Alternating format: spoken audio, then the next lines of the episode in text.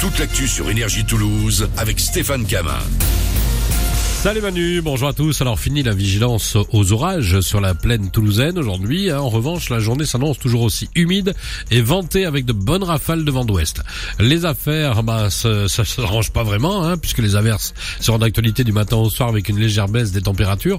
Nous aurons 15 degrés cet après-midi dans les rues de Toulouse. Et puis demain, fini le vent, place à une accalmie. C'était la météo sur Énergie avec le groupe de Boussac, Audi, Skoda, Seat, Cupra et Volkswagen Utilitaire. Et demain, la nouvelle journée d'action également contre la réforme des retraites. Aujourd'hui, des grèves encore dans plusieurs secteurs. On pense évidemment aux trains, environ 3 TGV et Ouigo sur 5 en moyenne ce matin, et un TER sur deux, des TER en Occitanie, qui ont souvent la forme de bus de substitution. Ce sera le cas notamment sur les lignes Agen-Toulouse, Hoche-Toulouse, Pau-Toulouse, La Tour de Carole-Toulouse et Narbonne-Toulouse aujourd'hui. Plus d'infos ce matin sur le site TER SNCF.com. La CGT qui appelle également à cesser le travail dans tous les ports de France pendant trois jours à partir de ce matin. Le chèque énergie, un coup de pouce réservé aux 6 millions de foyers français les plus démunis pour les aider à faire baisser la facture de chauffage. Il sera versé sur les comptes en banque à partir du 21 avril. Aucune démarche à réaliser si vous êtes concerné. De 48 à 200 euros en fonction de la situation familiale valable pour payer le bois, le fioul ou encore l'électricité.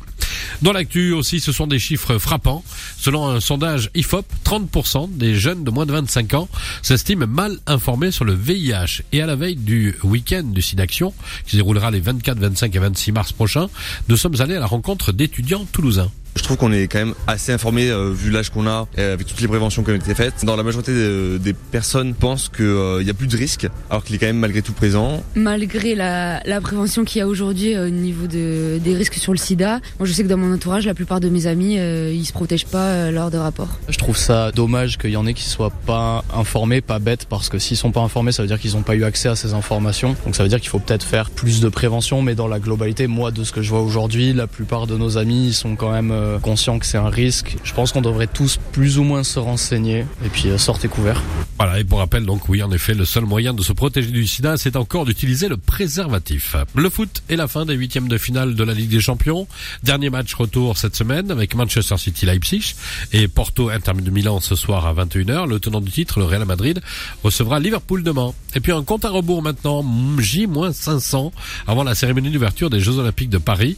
Le monde entier aura les yeux tournés vers la France. Plus de 3 millions de billets ont déjà été vendus lors de la première phase. Les inscriptions pour la deuxième phase sont lancées demain.